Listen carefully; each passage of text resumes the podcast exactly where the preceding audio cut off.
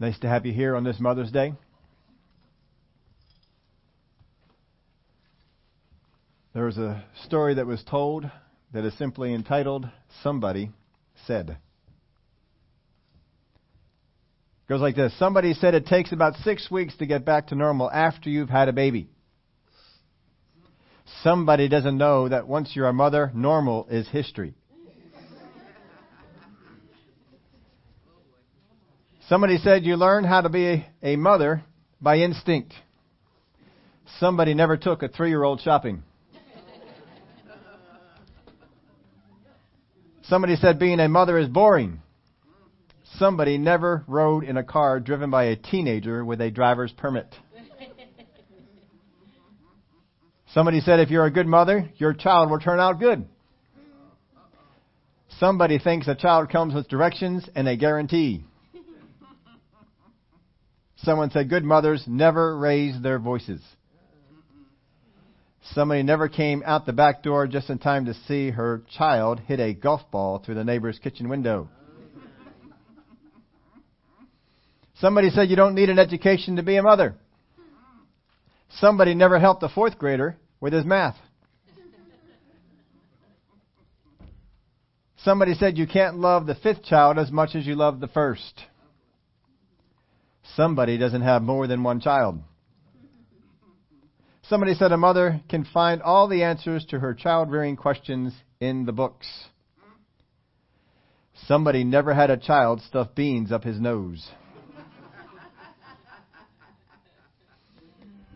Somebody said the hardest part of being a mother is labor and delivery.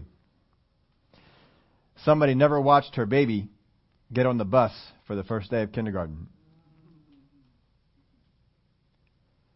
Somebody said a mother can do her job with her eyes closed and one hand tied behind her back.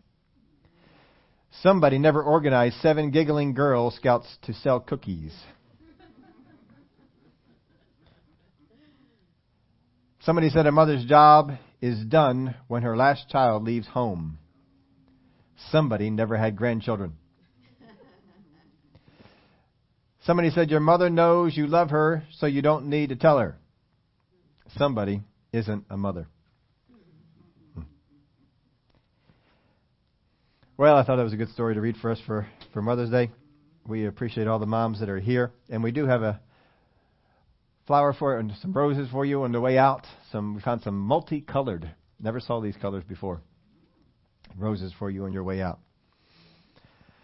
Well, it wasn't exactly last week because last week we had to finish up the prayer conference. But about two weeks ago, we were talking about some things, and we're going to pick up on that here today. We were looking at the ten lepers, and we saw that they made a journey out of need. They needed to get healed. And Jesus sent them on a journey of desire. It was made out of desire. They desired to become healed, and they did what it is that Jesus said to do. Then one of them got, when all of them got healed, one of them made the trip back, and that was a journey out of gratitude. But we saw that Jesus gave them a command. He didn't pray over them, didn't wave his hand, didn't do anything. He just said when they came, they said, uh, of course, they wanted to be healed. And Jesus said, Go show yourself to the priest. All they had to do was obey it. And so at the end of that, we took a look at some of the things that we have to obey. Sometimes God has spoken specific things for us to do. And over the course of this, and even before, many of you have come to me and said, God showed you to change your diet. God showed you to uh, exercise. God showed you to do different things to help you physically with something that you are facing to be able to change your situation.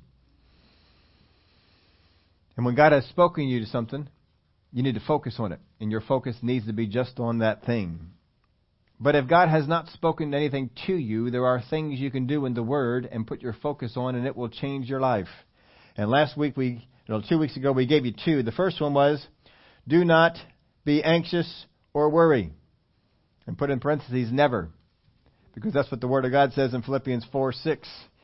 Be anxious for nothing, but in everything by prayer and supplication with thanksgiving, let your requests be made known to God. Then we ask you the questions Do you lose sleep at night? Do you stay awake at night? These are signs that you're carrying more weight than you should. Carrying that kind of weight puts strain on you and weakens you. It supports things in your life that you don't want.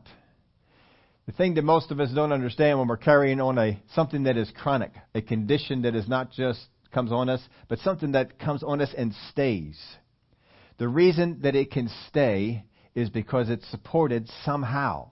You don't necessarily want to support it, but somehow it's being supported. We have a situation in our neighborhood, not as bad now, but uh, it used to be worse, where a neighbor about two doors down liked to feed stray cats. So if you feed one stray cat, pretty soon you end up with two stray cats, and then pretty soon ten stray cats, and the number just keeps on going. So these stray cats are all over, and if you have any trash outside that is not in a can with a lid, they will go through it. So you had to be careful about all this, and the, the cats just were growing in number. Now, we didn't want the cats. You know my personal reasons for not wanting the cats. But beside that, they're stray cats. They're not really, uh, they're not really nice. And you don't really want them to come on by with uh, children and things like that. But, you know, these cats were around. We didn't want them, but somehow they were being supported. That's why they stayed someone in the neighborhood was feeding them. Now I'm told that eventually that person did did die. Now we we we um we did some things. My neighbor had a live trap. I don't know why he didn't want to put it out, but I was in, I was motivated. And I took this live cat trap and I put it out there. And uh first night, first night or two, I think we caught one. Took it on down to the SPCA. You know, it's it's wild. Is you don't want to be taking it out of the thing, and so we took it on down there and put it out again and caught another one. I don't think we caught more than two or three, but I had to keep making the drive all the way down to the SPCA to take care of it. I could think of other things to do that was easier. But it would have caused problems at home. So we, I, I didn't do those particular things. And so we took it on down there to see what they uh, wanted to, to do with it. And eventually the numbers did, did dwindle, and we see a few of them here and there now, now and then. But you see, it's a condition that we don't want, but it's being supported most of the time that we have a condition, it is being supported somehow. And so, you know, you just take the thing like we've asked before, how many people want to lose weight or something like that. And most people think of two things when they want to lose weight, and that is diet and exercise. Well, I've got to eat less and I got to exercise more. And those things generally can help, but that is not the only thing to focus on, nor is it necessarily going to change your situation. You have to find out exactly what it is that is going on with your body that that can be affected. Because I've seen some people nearly starve themselves and still not be able to lose lose any weight. At least not much. So you want to find out from God, and God will tell you. Doesn't the Word of God say that if any man lacks wisdom, let him ask of God, who gives to all liberally? God will speak to you. He will tell you the things that you need to do to help you in that condition. So one of the things we talked to you about was the Word of God saying, don't be anxious. If you are anxious, it can cause all kinds of things. And so we read off this list for you once before. Maybe some of you looked it up. I'll read it over for you one more time. These are symptoms of generalized anxiety disorder. They include excessive ongoing worry and tension, an unrealistic view of problems, restlessness or a feeling of being edgy, irritability, muscle tension, muscle aches, headaches, sweating, difficulty concentrating, nausea, the need to go to the bathroom frequently, tiredness, fidgeting, trouble falling or staying asleep, trembling, being easily startled, numbness in hands and feet, difficulty swallowing, bouts of difficulty breathing, trembling, twitching, hot flashes, rashes, these are some of the symptoms that can, not, that's not the only cause for these symptoms, but it is one of the causes for these things going on. So if this condition is going on, one of the things you need to do is stop being anxious, stop worrying, stop fretting about things. And that can help you. The second one we said was, always be glad and rejoice. Because the Word of God talks, about, now we read a lot more verses when we went over this before. I'm just going to read here one of them for you. Psalm 104, verse 33 and 34. I will sing to the Lord as long as I live. How many are still alive? Then you qualify. I will sing to the Lord as long as I live. I will sing praise to my God while I have my being. May my meditation be sweet to him. I will be glad in the Lord. Now, that's a familiar verse to us. We all know that. And we gave you some other ones just from the Psalms that just talk about singing to the Lord, being glad, always praising. If you can change that about yourself, to stop being anxious and worrying, and to be glad in the Lord always, many conditions that are in your body will stop. Simply by doing those two things. You don't need a specific word on it from God because God gave it to you in His Word and said this is what you should do. Your body is not made to handle anxiety. It's not made for it. You, you got to. Now, I was talking to. I started going to this uh, particular doctor um, sometime last year. I had never been to this particular type of doctor before, and uh, one of the things that I wanted to do. Now, you all know my my quest to run as many miles as possible in the course of a year. And every year I try and increase that number and, and get that uh, mileage up. But in order to do it, I have to make, I, and I know this, I have to make certain changes in order for the body to be able to handle it. Because I like to run a lot of miles. And so one of the things that we we're doing was every time I would hit this particular level, around 200 miles a month. Once I hit that 200 miles, it seemed like after three months, something in the body would break down one of the muscles would break down.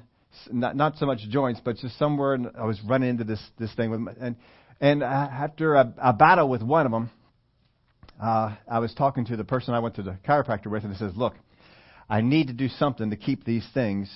Uh, hip flexors would sometimes go. Uh, there's a couple of things that I had uh, had some problems with, and uh, they just affect everything. So I said, "What kind of other treatment what other thing can I do on a regular basis that will help me with this? Because whatever you want to do, you have to make sure that you support it in your body. Whatever it is you want to do. If you want to support a different weight, if you want to go from 200 pounds to 175, you have to do the things that are necessary to support your body at 175 pounds. Not everybody is willing to do it. You have to be willing to, to do so. And so one of the things I asked, I says, you have two other services here, and I named, mentioned the two. One I'm not real thrilled about, the other one I don't know a whole lot about. So I said, um, what do you think about those two? And says, well, the, the one I didn't know a whole lot about, she thought, well, that probably is going to be a better one to do. So how many have ever heard of acupuncture? So I went over to the acupuncture people and I said, all right, I'll make an appointment and I'll give it a shot. So I went in there and they stuck all the needles in me. Sweetest lady in the oh, she is such a sweet lady, and none doesn't bring any of the Eastern stuff into it. Just uh, sticks you with the pins, and that's it. And the whole time I'm on the table, we're talking about Bible stuff. We're talking about the Word. We're talking about church. We're talking about all kinds of stuff. And so we have fun conversations to that.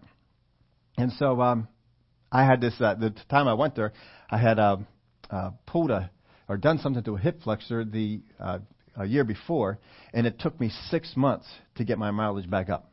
Six months. I talked with somebody in a in a in that type of stuff. I don't think I've told you this story before. I may have. I don't remember telling you this part of the story. But I talked to somebody in a, a workout place, and I said, "How long does it take to recover from a hip flexor injury?" He says, "You never recover."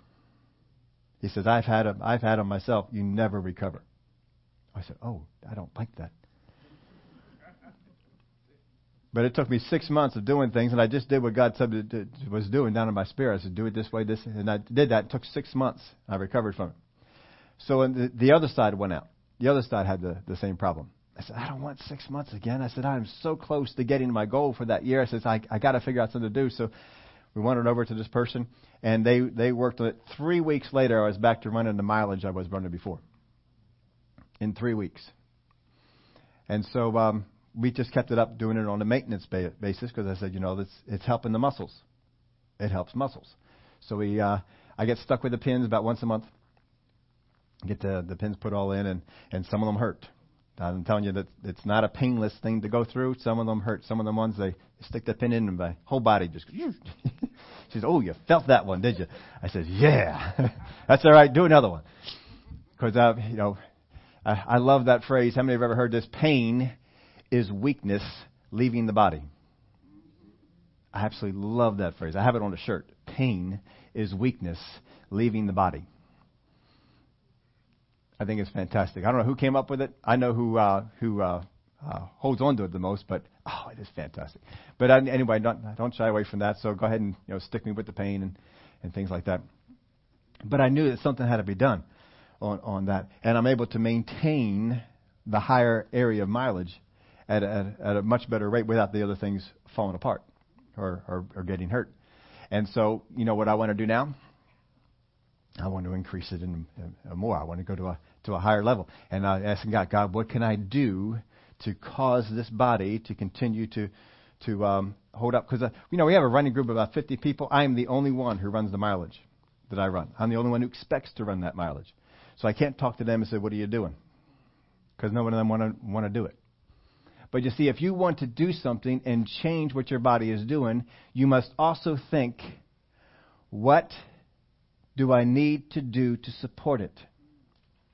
Now, most Christians, we're not talking about the world here, we're talking about Christians. Most Christians engage in anxiety and worry quite a bit in their life. Most Christians, if you were to ask them, would, if you say, "Can you um, can you stop being anxious?" Most Christians, not people in the world, most Christians would say, no, I don't think you can really get anxiety or worry completely out of your life. And yet, what's the Word of God say? Be anxious for nothing. Now, that's not the only place that it says it. It says in a number of places. If you were to ask most Christians about being glad in the Lord always, most Christians would probably say, Well, I don't know if I could do it always. I do it a lot. And when we were talking about this, we said, how many of you get engaged in complaining? You're not, you're not um, being glad in the Lord when you complain, are you? I mean, admit it, you're, you're not. How many of you know that there's some people on the road driving that can get you out of being glad in the Lord? Instantly. I mean, it's like, it's no problem. You're going along, you got the worship stuff coming out of the speakers whether it's on the CD or the radio, and you're worshiping God, and all of a sudden somebody does something stupid, and you go from worshiping God to almost instantly. it's not a problem. But you see, as soon as you do it, it changes what's going on, on the inside. If you can get anxiety, worry, and fear out of your life, whenever it enters in, you will sense what it is doing. I'll give you a, a, natural example that you can understand in, in this. How many people do not eat fast food at such places like McDonald's, Burger King, places like that? How many gave that up because you didn't like what it was doing to you? Okay, a lot of you people need to get saved. saved from fast food. if you give up places like McDonald's and Burger King and give it up for a month and don't go, and then go back and then eat the cheeseburgers that they have and you eat the, the things that they have, you will notice a change in your body almost instantly. But you see, if you continue to eat the stuff, you will not notice any change at all. But if you stop and then you go and you sit down at McDonald's and you order a Big Mac, from the moment you take the first bite, you'll say, Oh, this is awful. But I bought it, so I'm going to go ahead and eat it. And I don't eat at McDonald's and burger. I would rather be hungry than to stop and eat a Big Mac. Because I know what it will do to me afterwards and how I will feel. And it won't feel good. It won't be good. I, I know I'd rather not eat at all than to do that. Because I've stayed away from it and I know the effect that it's had on my body and to go on back there is um it's just not it's not a good thing to do. See, if you can get anxiety, fear, and worry out of your life, then whenever it comes, tries to come back in, you will notice the physical change it does to your body. Whereas right now, if you continue to embark in it, you don't notice a change because you've never been lifted from that weight. But the Word of God knows that you can't handle it. God didn't build you to handle worry, fear, and anxiety. And so he tells you, don't do it. If God tells you not to do it, it means you can. If he says, be glad in the Lord always, it means that you can. Now, we challenged you last time to focus on these two things and to write down some praise reports or some, some any kind of reports about how that's going. I hope that you did that. If you didn't, go back there, grab something, and uh, write it down. We'd like to hear how that's going for you. But let's go over to 2 Corinthians 11, verse 24. I got some feedback from some of you, and some of you are talking about how much anxiety is a problem in, in battling that, so we wanted to spend a little bit more time on this. In 2 Corinthians 11:24, Paul talks about the things that he's gone through in his life. He says, From the Jews, five times, say five times. Five times. I've received 40 stripes minus one. 39 lashes. Five times. Three times I was beaten with rods. Once I was stoned. Three times I was shipwrecked. A night and a day I was been in the deep. Three times he's been shipwrecked. Three. How many of y'all been shipwrecked? No. How many have been beaten with rods? Anybody take 39 lashes? Anybody spend a night and a day in the ocean? In journeys often, in perils of water, in perils of robbers, in perils of my own countrymen, in perils of the Gentiles, in perils of the city, in perils in the wilderness, in perils in the sea, in perils among false brethren. So get the list here that he's talking about. In journeys often. So often, when he goes on a journey, it doesn't go well. Now think about that. How many of you make a trip to work and a trip back every day? Somehow, car, bicycle, walking, somehow you're making the trip to work and, and back every day. If you were able to say, often when I make the trip to work, it doesn't go well. How many of you would be apprehensive about going to work? If you were able to say often. Now, if you make the trip to work 10 times a week, one time there, one time back, five days a week, often would be more than once or twice, wouldn't it? It would be more than three or four times. If something happened three or four times out of ten, you would say, well, it, uh, it happened several times. Often has got to be at least five or more times, in my, my understanding. So a lot of the times he's going on a trip, often he says, it doesn't go well in perils of water. So when he's when I'm on the water, there have been perils. There have been perils with robbers, people coming to rob me of what I have. In perils of my own countrymen, that's the Jewish folks. In perils of the Gentiles, that's the non-Jewish people. So he's saying, I have had perils with the Jewish people and those that are not Jewish. Who's left? In perils in the city, in perils in the wilderness. Now they didn't have suburbs back then, so you had wilderness, you had cities. So he says, in the city, I got trouble. If I go outside into the wilderness, there's trouble. In perils in the sea. So wilderness, city, sea. Wherever I go, there's perils. In perils among false brethren. In weariness and toil. In sleeplessness often. In hunger and thirst. In fastings often. In cold and nakedness. Besides the other things, what comes upon me daily, my deep concern for all the churches. Does Paul have reason to be anxious, worry, or be in fear? He does. And yet, who is the one who writes to us, be anxious for nothing? Who is the one who teaches us about not being anxious and not being filled with worry? Not being filled with, I mean, other ones do it too, but doesn't Paul teach us this way? So Paul is telling you, I've been through these things, and he still goes through life without worry, anxiety, or fear. And he says, all those churches that I started, concern wants to come upon me on a daily basis.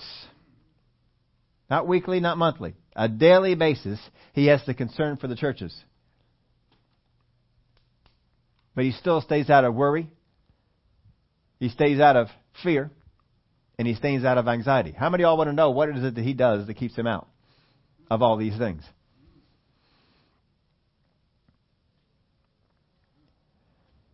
Now, I put this in your outline for you. I want to make sure you got it. There is nothing in the Word of God on how to stop opportunities to be anxious from coming at you. There is, you can cover it from book to book, to book from verse to verse, all over. There is nothing in the Word of God that will teach you how to keep situations from coming upon you that would cause worry, anxiety, and fear. So just because you are in them does not mean you miss God. And Paul just let, read off an entire list of things that keep happening to him. All that the Word of God teaches us is how to keep from getting these things in you. They may come at you, but you can keep them from getting in you. My situations do not create my worry, fear, or anxiety. Your situation that you're in, your work situation, your family situation, your financial situation, your car situation, your economic situation, your health situation, whatever it might be, your situation is not causing your fear, worry, or anxiety. Paul's in a lot of the situations greater than ours. It's not the situation. If I am waiting for my situations to change through prayer or some other way, I am stuck. Because your situations are not going to change. They are continuing on. If you are a mom worried about your, your, your kids, if you're a dad worried about your kids, that situation's not going to change. Once you have the kids, they're here. Situations aren't going to change. My reaction to my situations is the problem. I got to get my reaction better. So how can we change this? Let's go over to Matthew chapter 6 verse 19. Look at some things Jesus teaches us. Matthew chapter 6 verse 19. Do not lay up for yourselves treasures on earth where moth and rust destroy, and where thieves break in and steal. But lay up for yourselves treasures in heaven where neither moth nor rust destroys and where thieves do not break in and steal. For where your treasure is, there will your heart be also. The lamp of the body is the eye. If therefore your eye is good, the whole body will be full of light. But if your eye is bad, your whole body will be full of darkness. If therefore the light that is in you is darkness. How great is that darkness? Many people think the light they have is light from God. Well, everybody worries. Well, everybody has anxiety. Well, everybody has fears. That's a light that is in some people. Well, I just can't stop from doing this. Well, it's just because of my makeup. It's just because of who I am. That's a light that came into you, but it's darkness. But if you don't know it's darkness, you accept it as light. No one can serve two masters, for either he will hate the one and love the other, or else he will be loyal to the one and despise the other. You cannot serve God and mammon. Now that's not the only two masters that are out there, but he is telling you you can't serve God and you can't serve money. Or can't serve God and money. You're going to serve one, or you're going to serve the other. Therefore I say to you, do not worry about your life, what you will eat, what you will drink, nor about your what? Body. Don't worry about your life. Don't worry about your life. How many times are worries about whether we're going to be alive? Or whether you will eat or what you will drink. Worries can be about provision. Nor about your body. Worries can come because of something going on in our body. What you will put on. Is not life more than food and the body more than clothing? Look at the birds of the air, for they neither sow nor reap nor gather into barns, yet your heavenly Father feeds them. Are you not of more value than they? Now, we've all heard this before. But if God values the birds and the lizards and the insects, if He values you more than them, and they're all taken care of, how many have ever seen a mosquito go hungry? We don't always like when they have something to eat. But folks, if they get stuff to eat, how much more is your Father going to take care of you? But He wants to get us into fear. The enemy does. He wants to get you into fear, worry, and anxiety. Which of you, by worrying, can add one cubit to his stature? Now let's broaden this a little bit. Which of you, by worrying, can preserve one of your children? Which of you, by worrying, can add any money to your bank account? Which of you by worrying can cause promotion to come to your job? Which of you by worrying can cause a situation in your body to stop? Can't do it, can you? But we still do it, even though it's totally ineffective. Doesn't do anything. So why do you worry about clothing? Consider the lilies of the field, how they grow. They neither toil nor spin. And yet I say to you that even Solomon in all his glory was not arrayed like one of these. Now if God so clothes the grass of the field, which is today is, tomorrow is thrown into the oven, will he not much more clothe you, O you of little faith? Therefore do not worry, saying, What shall we eat, or what shall we drink, or what shall we wear? For after all these things the Gentiles seek, for your heavenly Father knows that you have need of all these things. But seek first the kingdom of God and his righteousness, and all these things shall be added to you. Therefore, do not worry about tomorrow, for tomorrow will worry about its own things. It doesn't say you will worry about it tomorrow. It says tomorrow will worry about it. Sufficient for the day is its own trouble. Now I changed this around a little bit and said there's gave you another two masters. There's two masters that you can also throw into this story. That is fear. Fear is a master, or faith. Because if you are involved in fear, you're not involved in faith, are you? If you're involved in faith, you're not involved with fear. So you can't serve two masters. You are either going to serve the master of fear or you're going to serve the master of faith. If you serve the master of fear, your life will be filled with worry, anxiety. But if you serve the master of faith, worry and anxiety can't get a hold of you. That's the whole idea of the, of the thing. You see, when you have when you ha- have um, a condition like headaches, headaches are continually bothering you daily, uh, several times a week, whatever it might be. Headaches come upon you and they're severe, and they they hold you back from from things. Well, somehow that headache is able to get a hold of you. So what you have to do is cause that thing to not be able to get a hold of you. Now we're coming up to summer. How many have ever been to the pool? And in that pool, they have a big party, everybody's around, and somebody gets the bright idea to grab a watermelon, grease it up, and throw it in the pool. Anybody been around for that? Maybe you watched it. Throw the watermelon in the pool, it's all greased up. The goal of the game is get the watermelon. And it's very difficult to do. How many have never played this game or seen this game? Really? Where have you folks been alive? All right, pool party when we do, uh, we have everybody over in August. we do the church picnic. I think we're going to get a watermelon and grease it up. You see, because your body is wet and the watermelon is all greased up and you throw that thing in and the watermelon's, you know, got that shape to it and it looks like you ought to be able to just go out there and grab hold of it and you go out there and grab hold of it and the thing slips right on through and shoots out. And then somebody else goes and gets a hold of it and, and it shoots out again. And as long as that thing stays greased up, no one can grab hold of it. It just keeps slipping out of your hands. Eventually, the grease wears off, and somebody can grab hold of the thing and uh, and pull the thing out and win the game.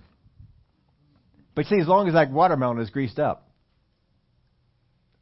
you can't grab hold of it. Now, if you were in a pool by yourself with a greased up watermelon, you could probably grab it and pull it out.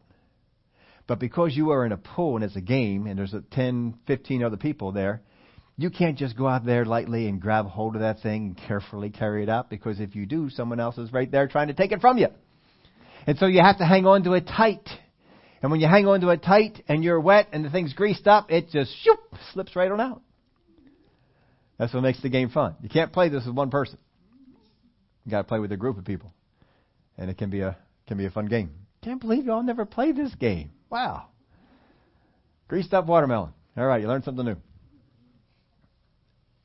The idea, folks, is to get it so that in your body, headaches can't grab hold of you. Tension can't grab hold of you. These things, these conditions that are out there, cannot get a hold of you. One of those things you can do is not serve fear. Get anxious and worry out. Be praising God all the time. Stop complaining. Because you can't complain and and be glorifying God. If you do those two things, folks, I'm telling you, you will change your life. And many conditions that you are trying all kinds of ways to get done will quit if you do those two things.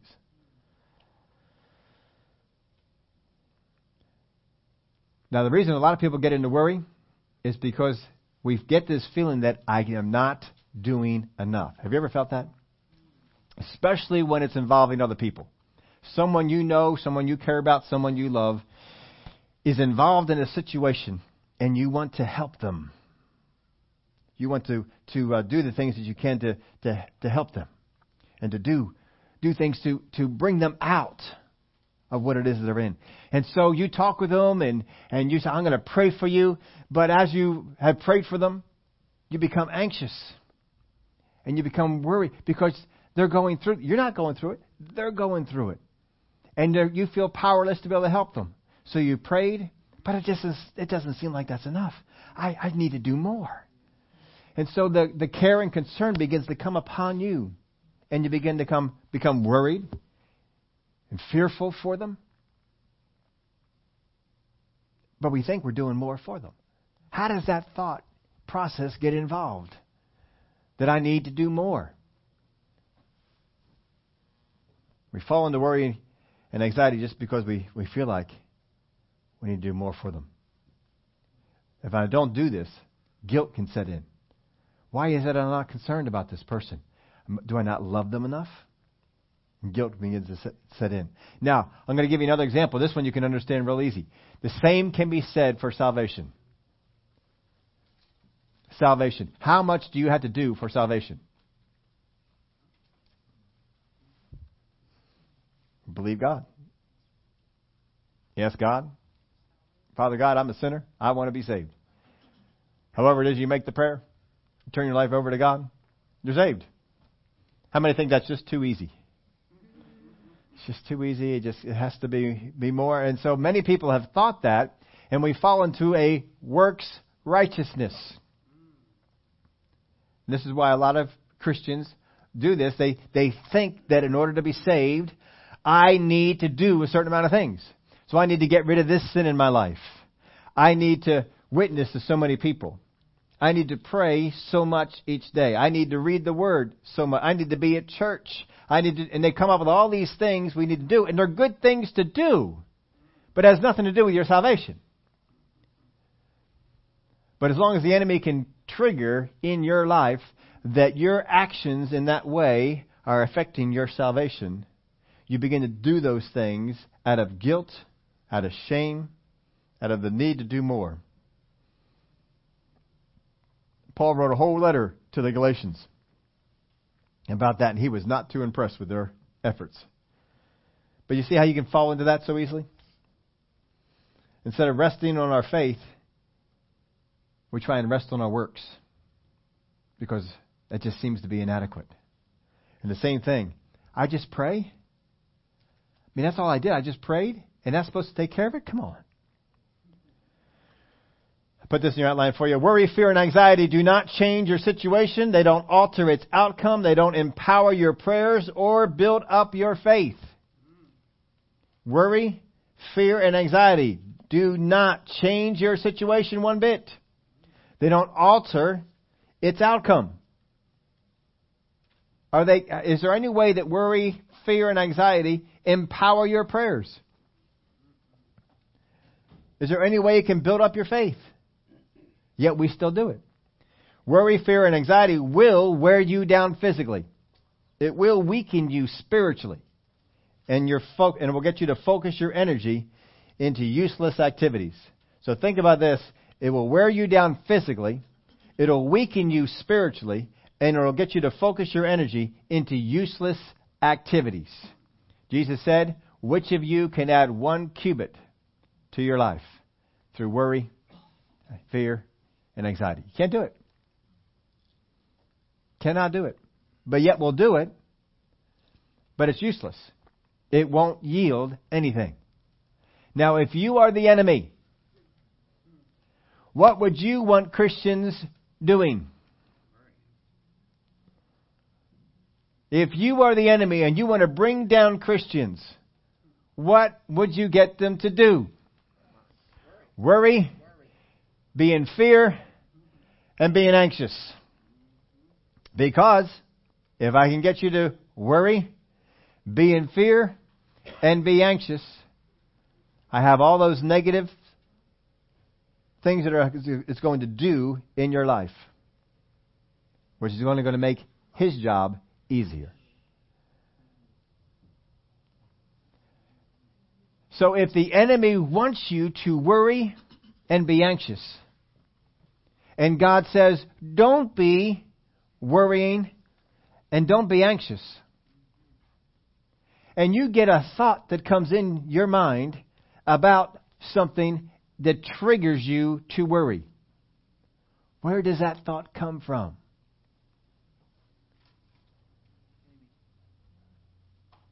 This helps you discern the difference between the voice of God and the voice of the enemy. But the enemy can drop things into our life. Think about sister so and so. Think about brother so and so and all that they're going through. You need to pray for them. And after you pray, then he hits you with, oh, you need to keep on thinking about them. Think about all they're going through think about this situation. And we call them up. How many have ever had this call? I'm sure no one here has ever made this call, but maybe somebody has called you and they say, I have been thinking about you all day. I have been so concerned with what you are facing. And you have just been a burden on my heart all day. I have just been praying for you all day long. Let me translate that for you. I heard about your situation. I may or may not have made a prayer of faith, but since that prayer, I have allowed the enemy to continually whisper in my ear fear, and I have become worried and concerned about you on a regular basis. So you have brought me into disobedience in the Word of God. Thank you very much. No, you didn't bring them into disobedience to the Word of God. They did it themselves. We have got to get this out of our life. We've got to stop thinking that this is going to help the situation. You do not show your great concern for people by your worry and anxiety. Now, let me just show of hands. This is our outside hands this time, not the inside hands. Outside hands. How many of you are convinced that God is worried about you?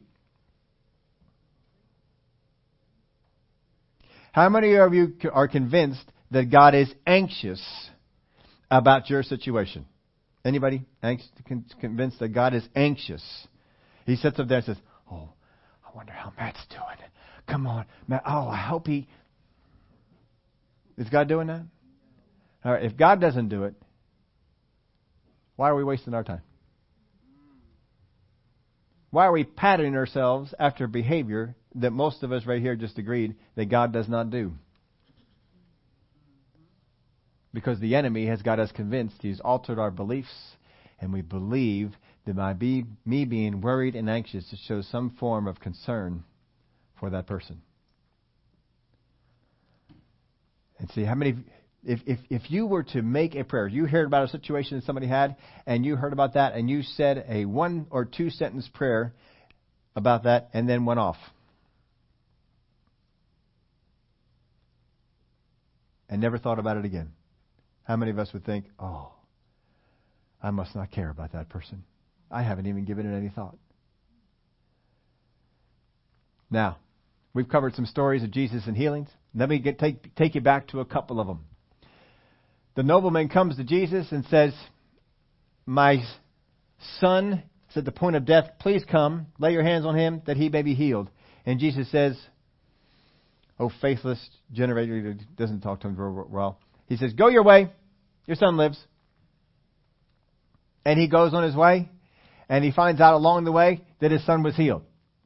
Where in the Word of God do we find that Jesus says to the disciples, I wonder how the nobleman is doing.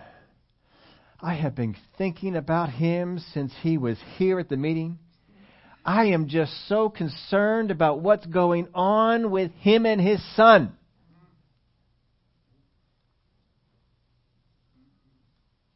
Nobody thinks that happened? Huh. The woman with the issue of blood gets healed by touching Jesus. And Jesus says, Go your way, your faith has healed you. And the next day he came up to the disciples and says, I wonder if that healing stuck.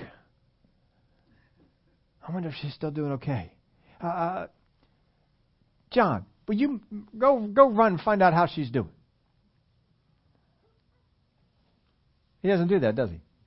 Can we find any time where Jesus tried to follow up on someone to see how they did?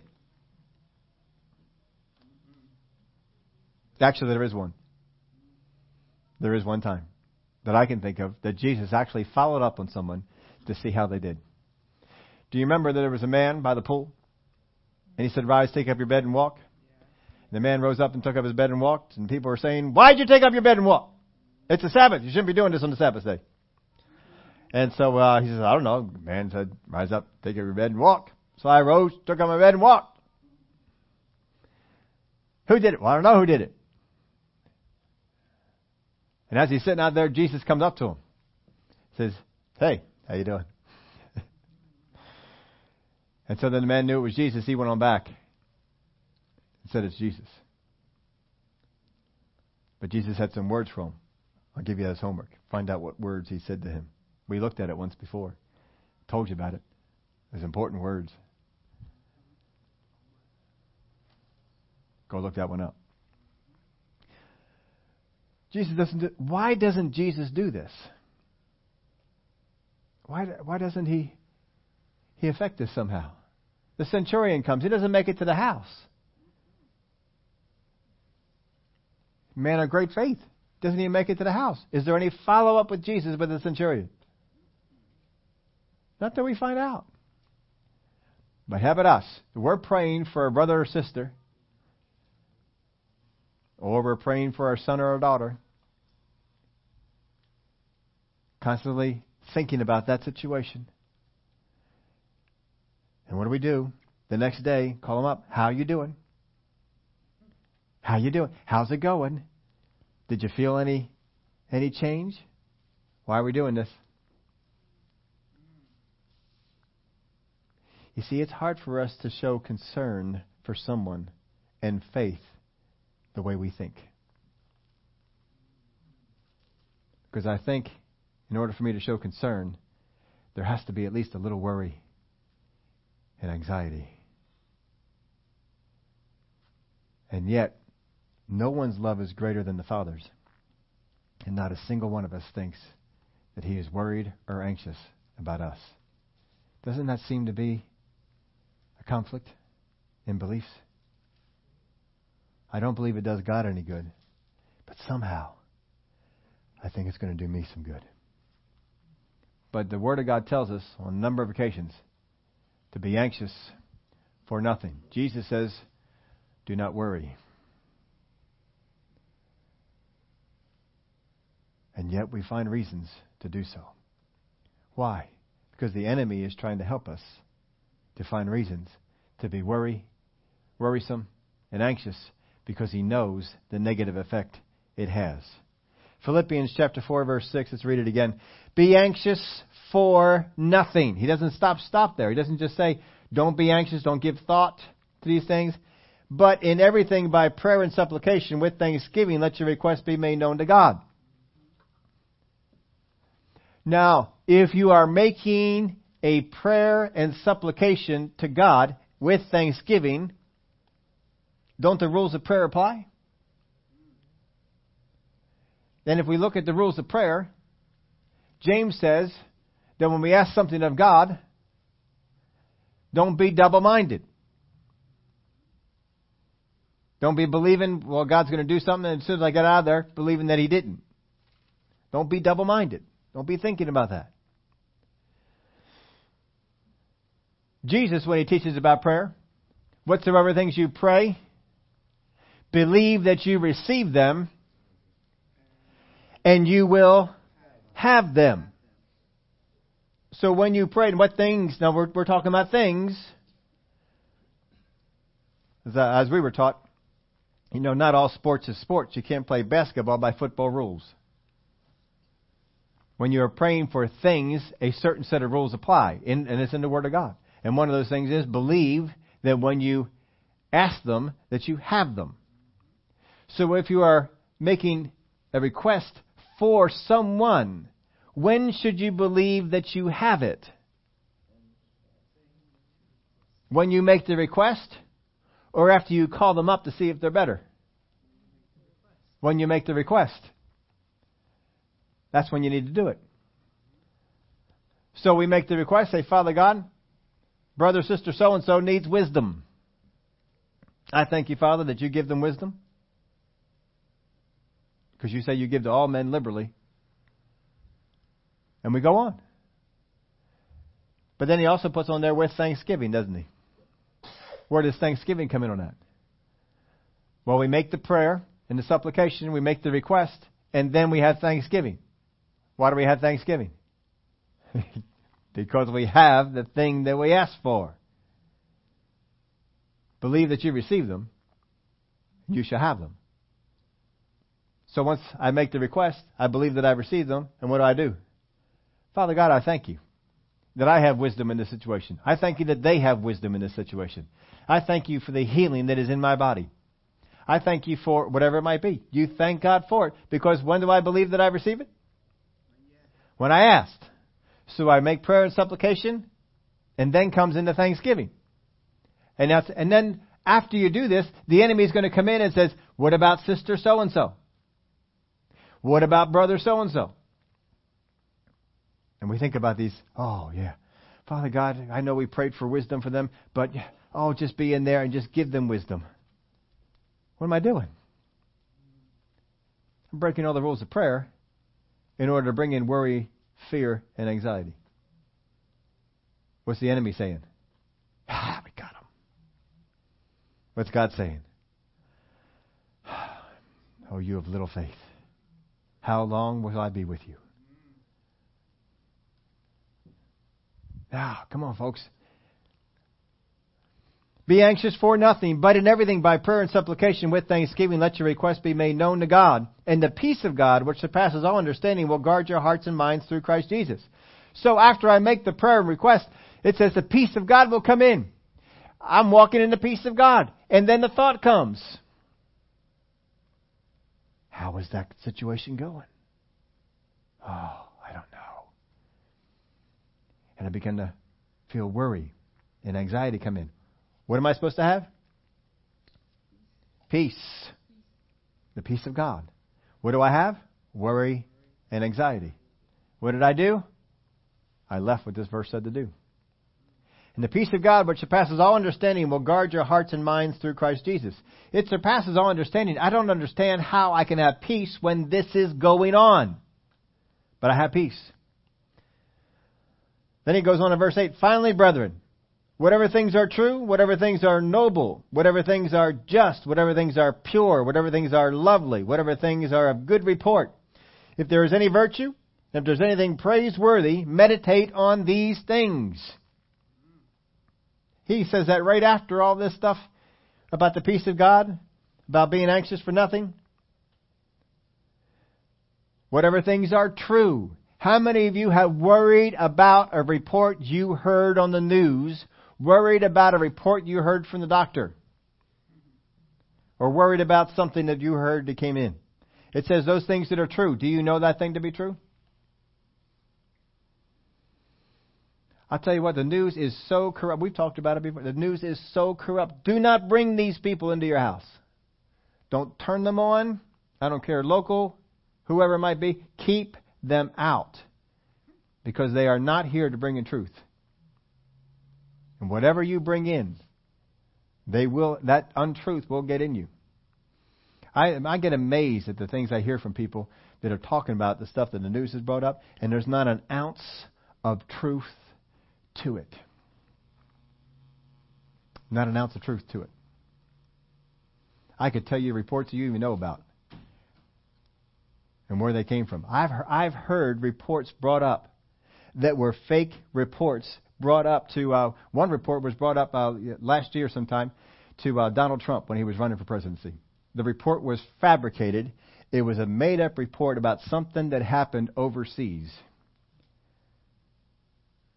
They made up the report about what these prostitutes did in a room for where the uh, um, the Obamas had been been in, staying in. Ever, anybody hear about that report? That report was completely made up by the UK to demonstrate to Donald Trump, who was not president then, he was just a candidate, that the briefings that they did on security, on intelligence, were necessary because they would bring these kind of things out and he could get ahead of them. That report, there was no factual thing, anything to it, and the news media sat on it for a while because they all knew there was no facts in it. Finally, one of them, I think it was BuzzFeed, came out and they decided to print the report. And then everybody reported on BuzzFeed, having reported on the thing. And to, to his shame, a senator questioned Sessions during his conference, his confirmation hearing, questioned Sessions questions that came out of that report. Came out of that report. Asked him questions about it. And it was all completely made up. There was never anything to it. It was just done to show him these things needed to go on. I could tell you stories like that after another that the news media is putting out. Constantly trying to put out because they're trying to change how people think about the world, about how people think about Christians, about how people think about the gospel, about other religions. They constantly want to try and change these things. Don't bring them in. Whatever things are true. I've met, I've tried to discipline myself that no matter what report I hear, I'm going to check. If I'm going to spend any time meditating on it, I'm going to check it out and see if it's any good. Otherwise, I just check it out. I don't think about it. Whatever things are true. What are we supposed to be thinking on? Whatever things are true. Whatever things are noble. Whatever things are just. Doesn't fit that list. Whatever things are pure. Whatever things are lovely. Whatever things are of good report. How many of you are thinking about things in your life right now that are not a good report? Not a good report. Such and such is going bad. Such and such is going going Whatever things are of good report. If there's any virtue. In other words, anything beneficial from it. If there is anything praiseworthy. Meditate on these things. If you would change your life to meditate on these kind of things, you would alter your life.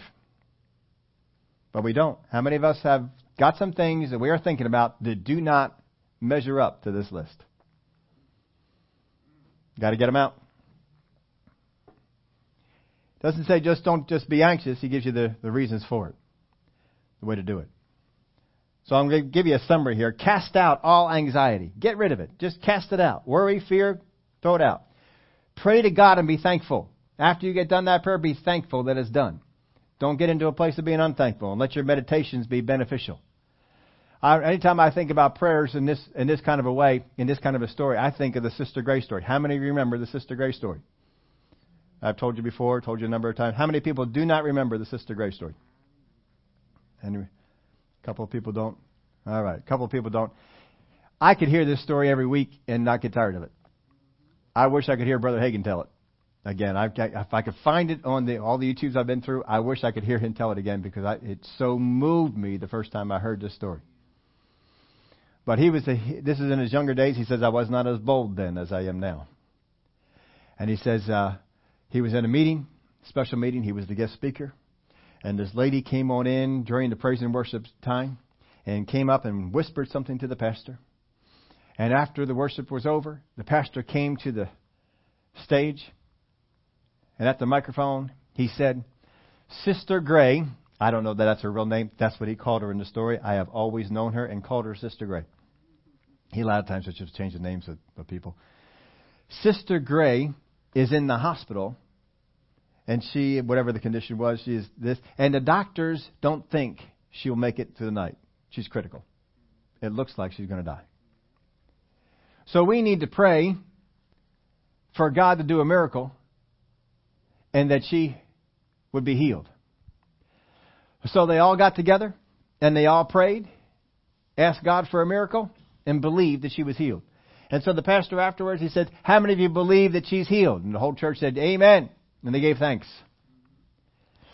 And so the, uh, The next day, service was going on.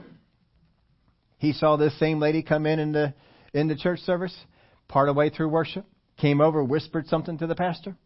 After the worship service was over, the pastor came to the pulpit, took the microphone, and say, Well, Sister Gray made it through the night. The doctors didn't think she would. And the doctors said, It looks like she's going to recover. She made it through the hardest part, and it looks like now she's going to recover. But the pastor said this this is the words of the pastor. But she's still terribly weak. So we need to all pray together that God would do a complete work in her and that her body would be strengthened.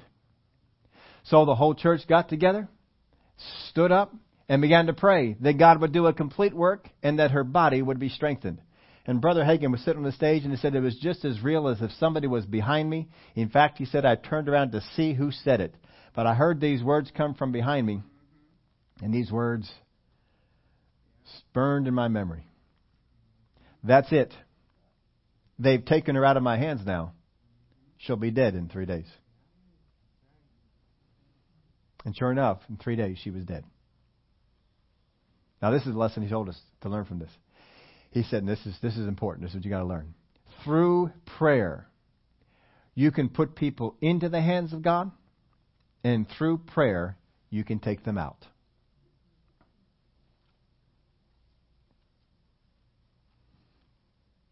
It's important, folks. It's important. Worry, fear, and anxiety. If you pick this up after prayer, will just as quickly take a situation out of the hands of God as you did to put it in.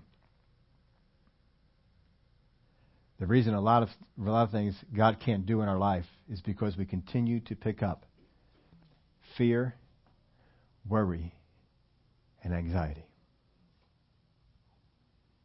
There's no room for it in your life. God says don't do it. And when you make a prayer request to God, believe that you've received it.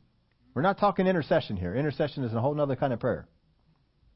We're talking about supplication, prayer and supplication, asking God for things.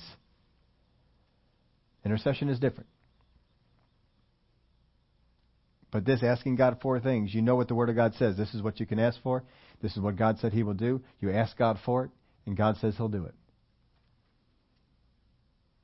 It's important, folks. Oh, it's important. If you make a request for God to change a situation in your life, and the enemy comes along and rattles your chain and says, What about this? Don't pick it up with worry and anxiety. Stay in the area of thanksgiving. Remember the two things we told you to focus on? Be anxious for nothing, and be glad in the Lord always. Don't stop being glad in the Lord. And when that devil wants to come along, that enemy wants to come along and remind you, hey, what about this situation over here? You better be praying about it some more. You haven't prayed about it much today. Oh, I better had. No, you just laugh at him. That's funny, devil. That's funny. No, I don't need to make requests of God anymore. I already asked God, and God already gave it. It's already mine. And just go on. And not be in fear, not have anxiety, and not have worry. I tell you what, folks, if you can do these two things, I'm telling you, you will change your life. Many things that are going on in your body that you don't want to go on will fall away simply by doing these two things. Now, let me ask you this is an outside hand let me ask you a show of hands. How many, since we were talking about this two weeks ago, how many of you have been focusing on this for two weeks of not being anxious and being glad? I want to hear the reports from you. I want to hear what's going on in your life from it. But here's what we're going to do. You've had two weeks, and now this you're going to have a whole another third week, three weeks to work on these things. And if you got them down pretty good, I'm going to give you two more things next week easier than this one, these two. That if you can bring them into your life, these are things that God has told all of us to do. And I will guarantee that almost every single person here is not doing at least one and probably both. And yet God tells us to do it. We'll get into that next week. If you bring those things in, oh, I'll tell you what, you can make some major changes in your life. And the things that you are trying to do in the area of weight, headaches, blood pressure, health conditions, whatever it might be, and you are believing and you are trying and you are doing everything you can, and yet you're going to take something over here that does not seem to be affected at all. And you will bring about change in that. You will bring about a, a great change in that. What time we got now? See, we're, we're past this. Remind me for next week, because I want to tell you a story of how you can do something that seems completely unrelated to the change you think you need, and yet it's exactly what is called for. Seems completely unrelated, and yet it's exactly what's called for. Well, don't let me forget. I'll tell you that story next week. If I get through the entire time and don't tell you that story, then you all can just, hey, tell me that story. Because I don't have to look it up. I can tell you that story right now. Great story. We'll get into that. Would you all stand up with me? Father, you have told us to be anxious for nothing, to not worry, to be glad in the Lord always. That thanksgiving is to be a part of our prayers. And instead of being anxious, we are to make requests of you and then go on and be thankful. That our meditation should be sweet and of good things, beneficial things, things that are true. If we can change these things in our life, Father, many conditions that we don't like will fall away. They will stop because we are not supporting them in our life anymore. And without support, they can't stay. I thank you, Father, for the help that you give us to continually remind us what your word said. Be anxious for nothing do not worry or fret about anything. And be glad in the Lord always. Be glad in the Lord always. Father, I thank you for the changes that will come into our life as we obey your word and focus on the things that you said to do. In the name of Jesus, we pray. Amen. Before we go,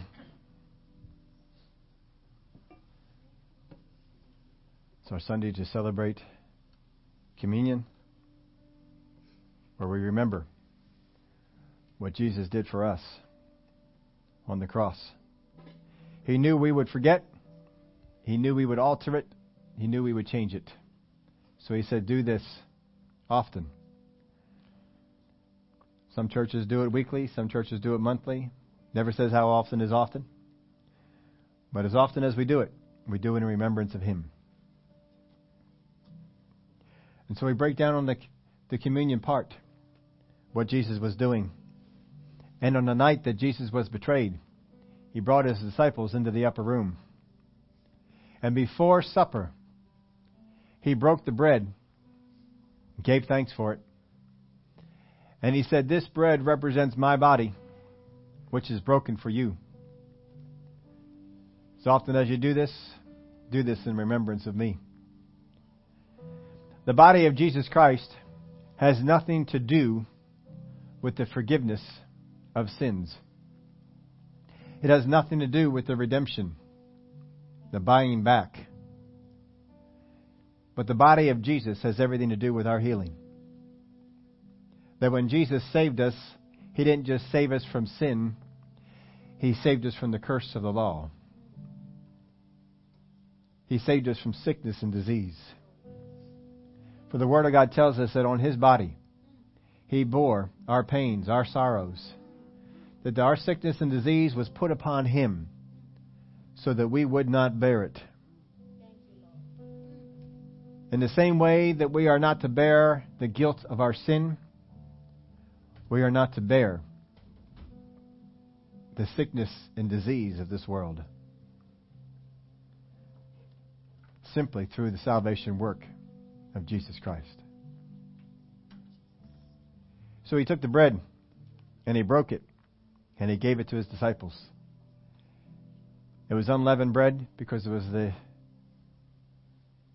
the feast of unleavened bread. Because leaven represented sin, and his body had no sin in it. And so he said, Take and eat. As often as you do this, remember. Let's remember together what Jesus did on the cross, what Jesus did leading up to the cross, that his body was beaten beyond recognition, the Word of God says.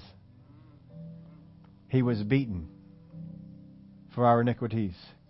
The chastisement of our peace was put on him, and by his stripes we are healed.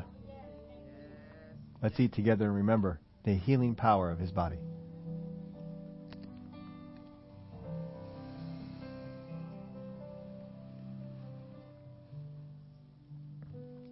The Word of God tells us very plainly after supper, he took the cup.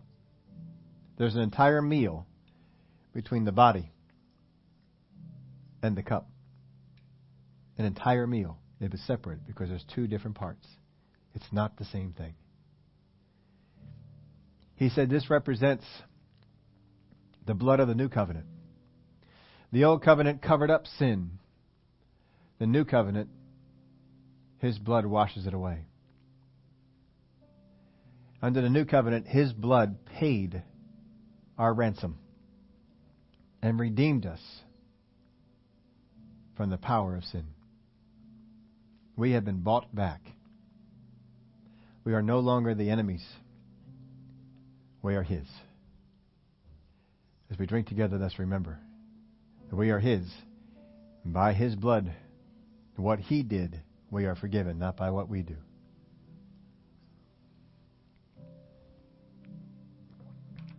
Glory to God. Hallelujah. Father, we thank you. We thank you for the healing provision of salvation. We thank you for the forgiveness of salvation. Glory be to God. Hallelujah. Thank you, Lord Jesus. We have uh, one praise report. If anybody else had one, you can bring it on up. Daryl says, I thank the Lord for restoring a relationship that I didn't know how to fix. Glory to God. That's a that's a good one there. Good praise report. We had a one uh, prayer request. Kenny and Bobby put in that they met a lady at the radiation. Her name is Ernestine. She has cancer in her breast. She believe in God for her healing? All right, that's always the good good ones. That's good. All right. Some of you not realize uh, we're here when we were praying for Tracy. How many knew we were praying for Tracy? All right. If you didn't know that, you weren't on the email list, but you can certainly be on the email list if you or text list. You just uh, send out a text. Uh, and Tracy did pass away. She uh, she went home to be with the Lord. She um, uh, she's young. It came to, to light afterwards. They were they were telling us that uh, though we were believing for, for good things for, for her body, she had given up the fight. And she had said, I just, uh, how, did, how did she say it? Just let me go. Just let me go. And you see, if a person decides that they, they want to go, the, they have authority over their over themselves. We have to understand authority. You can't exercise your will on someone else's life any more than God can exercise His will on someone else's life, even though you may want that. And we have to be real careful with people that are on machines where they can't talk and they're not conscious. Because the things that they said before are the things that are in play. Be careful the words you say with your mouth.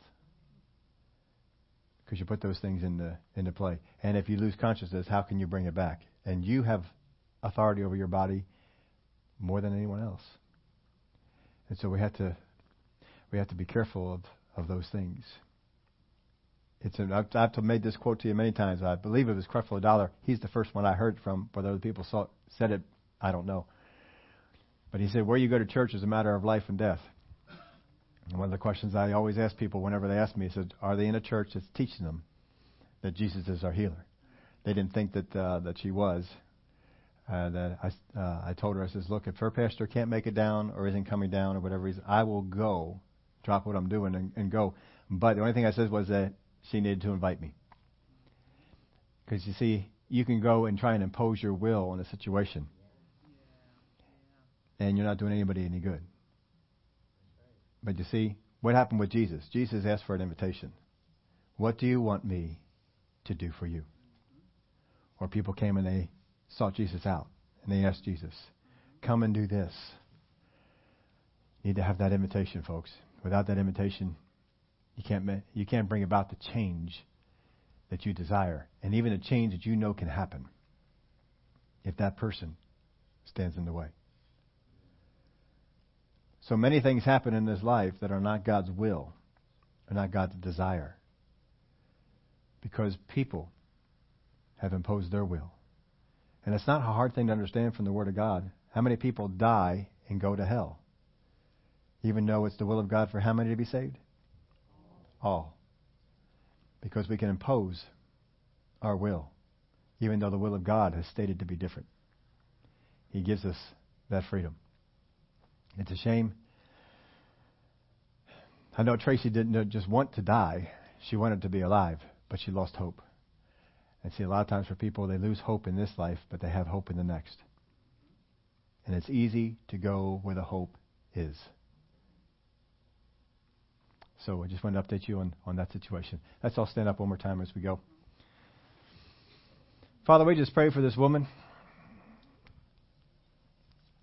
that they, that Candy and Bobby met, that the word of the word of God would rise up in here, that she would know that Jesus is her healer, and say the things with her mouth, believe the things in her heart that open the door for you to do the work that you are well able to do and willing to do and even desiring to do. All we need to do is give you an open door. We thank you for it. We give you the praise and the glory in Jesus' name. Amen. Glory to God. Well, folks, have a great week. Wednesday night, we're back in the Philippians series. A little uh, bit about that in the bulletin. We'll give you more on the Facebook page as uh, we get closer to it. Saturday is the men's breakfast. That's going to be at 8 o'clock. And then next Sunday after service, we have the the um, Revelation class that starts at 1 o'clock. We are on Revelation chapter 6 and the opening of the seven sealed scroll. It is being opened and the seven seals are released. We will talk about each of those seals, what they are, so that you can understand it. How many of y'all can say this with me? Revelation, Revelation. is the easiest book in the Bible to understand. I believe that. I will pass that belief on to every single one of you here if you hang out with the classes and come on out and, and uh, take part in it. It is important for you to know. The book of Revelation is so important to know that God called a man up from the earth to come up into heaven to write it. When did that ever happen? That's how important it is to know it. Why is it important for you to know about things that you will not be here to see? We cover that in the book of Revelation. So I hope you can come on out. That's uh, next next Sunday at one o'clock. We give you a little bit of time to go out and get something to eat, or just bring some stuff with you. Moms, on your way out, we have some flowers for you. Make sure that you get those.